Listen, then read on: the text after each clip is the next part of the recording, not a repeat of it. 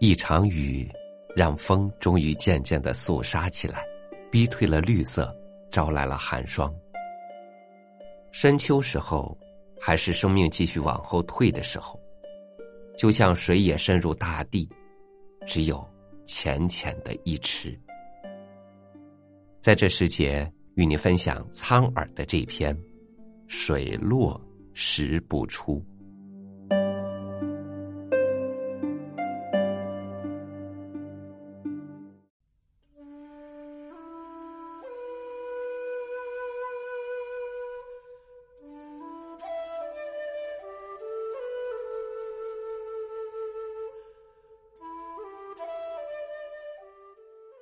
冬天是枯瘦的、单调的，这是书上说的。而我现在要写下的句子是：初冬的阳光照在斑斓的、有点迷人的树林上。的确，一切都静下来了，但不是那种空洞的静，而是一种充盈的。清凉和空旷。我来到一个陌生的地方，随便找块什么石头坐下。我喜欢这种无目的的散淡方式。当然，它是漫游而不是旅游，这无需我多做解释。只要它是保持着大地原始气息的地方，都是我的流连之所。此刻，我身后的旷野被连绵的丘陵起伏着，被入冬以后仅剩的一只最小的昆虫蜂鸣着，以及被一片片或黄或红、或浅或浓的叶子连缀着。我坐在这儿，已有一会儿了。远处的村落只露出一角，许多的部分被遮没了。只有土地本身的流速能使它或隐或现，而一条只见河岸的河，没有任何流水的声音，只有枯黄的八毛草倒向另一边，在一群卵石的喊叫中奔跑，而河那边的树林，如同半个老大的墨色圈儿轻抹漫涂着。在那弯弯曲曲的模糊的轮廓上，我感到恍惚。我说不出这是什么地方，可我肯定来过这里，肯定见过那棵树，那些橙黄的草垛。而那些我曾去过的地方，是不是就曾真正的抵达？比如羚羊这个地方。我先前无力触及之处，后来竟使我发现存在着另一个陌生的他。村野上空的太阳，像个熟透的橙黄色的杏子，被一抹淡雾罩着。我看见一条砍柴人的小道，绕过长长的山坡，伸进一片洼地。然后弯弯曲曲的爬向密密的山岗。刚才我经过水塘边的时候，发现长满荒草和牛蒡子的土埂塌下不少豁口，其下的一片淤泥地上，到处都印满了牲口前来喝水的蹄花，而水面则倒映着一片柔软的熟脊皮似的天空。距水塘不远的地方，有一个似乎被废弃的单间土屋，没有门，草顶上却有几只山雀子在周啾。土路的一边是篱笆，上面爬着尚未枯萎的藤状物。最引起我注意的是篱笆内那一垄焦黑的麻杆，麻叶抖缩着。像一群困守者，毫无意义的显示着季节或年代轮转的威力。现在，我该写下这样的句子：一个农夫牵着黄牛在田埂间出现了。我看见距他最近的是田饭，而距他最远的则是旷野。我是说，田饭只是近距离辨认的结果，而旷野则是眺望整个空间得到的浑然一体的印象。它当然包括田饭。河流和山坡在内，我喜欢这样的旷野。旷野让我找回对大地的最原初的感觉。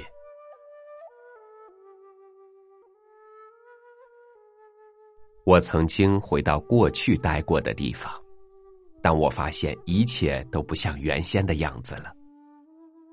回忆是另一种回到的方式。但很少有人意识到，回忆也自有其限度。认识到这种限度，也许对我们更加重要。在一个加速拷贝的闲谈的年代，过度的琐碎的回忆，一落笔便唠叨点过去的事儿，已成为现在另一种遗忘的方式。谁能够从原路返回，而不被腌菜坛般的回忆所阻挡？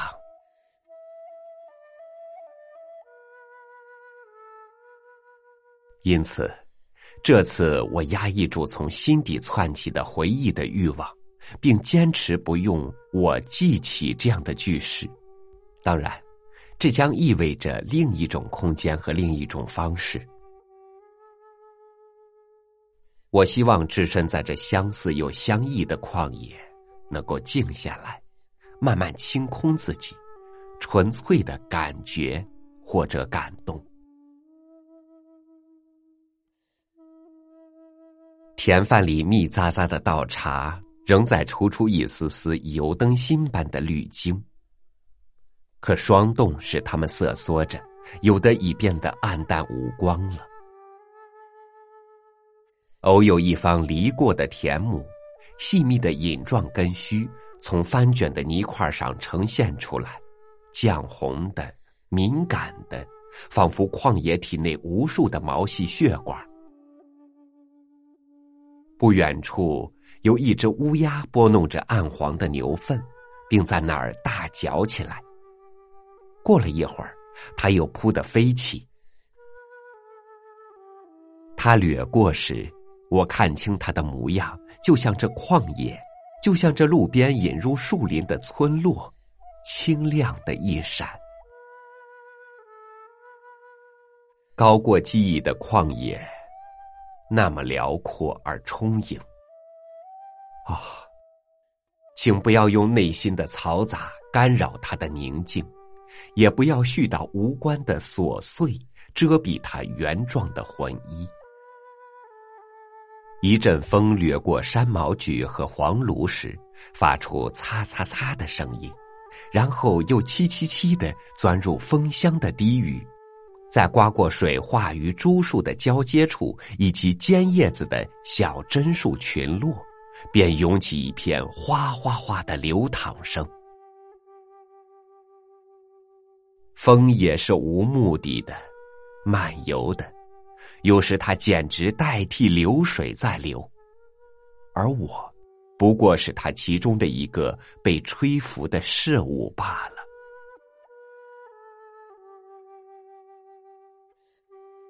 留在旷野的流水上，它将慢而不易，直到隐晦不明。最后，我写下这个句子，并想说：那些渐渐裸露的，我们自以为看见的石头，其实只是无边流水之一种。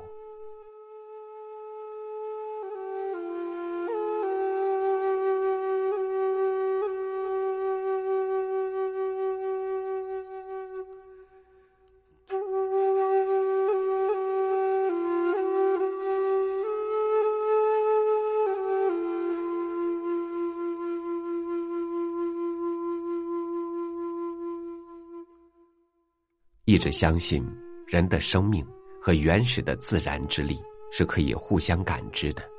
人的这种能力不需要后天的学习，只要你保持对自然的敬畏和真诚，你就一直有自然作为依靠和参照，你就不会一直迷失。感谢您收听我的分享，欢迎您关注微信公众号“三六五读书”，收听更多主播音频。我是超宇，明天见。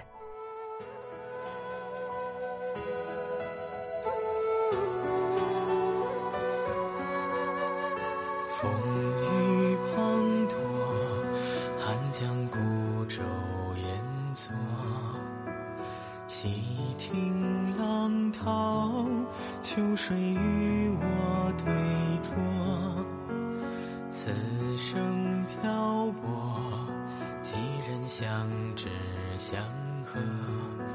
可惜你未听完这句别愿离歌。可曾还记得年少时双桨之约？此刻当与你如往日情牵相携，可惜那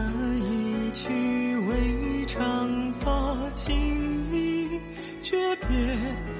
一壶酒，杯成双。谁来布满空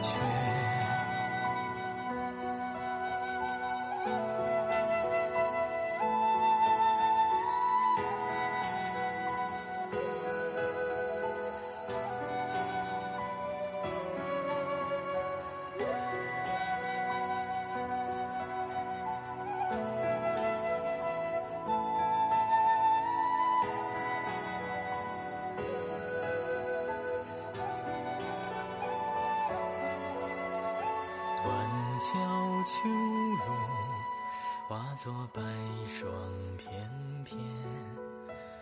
枫叶如雪，残阳夕照尽染。夜鸦北堤，回荡无人孤山。对月影，成三人，天地茫茫无边。怎知仙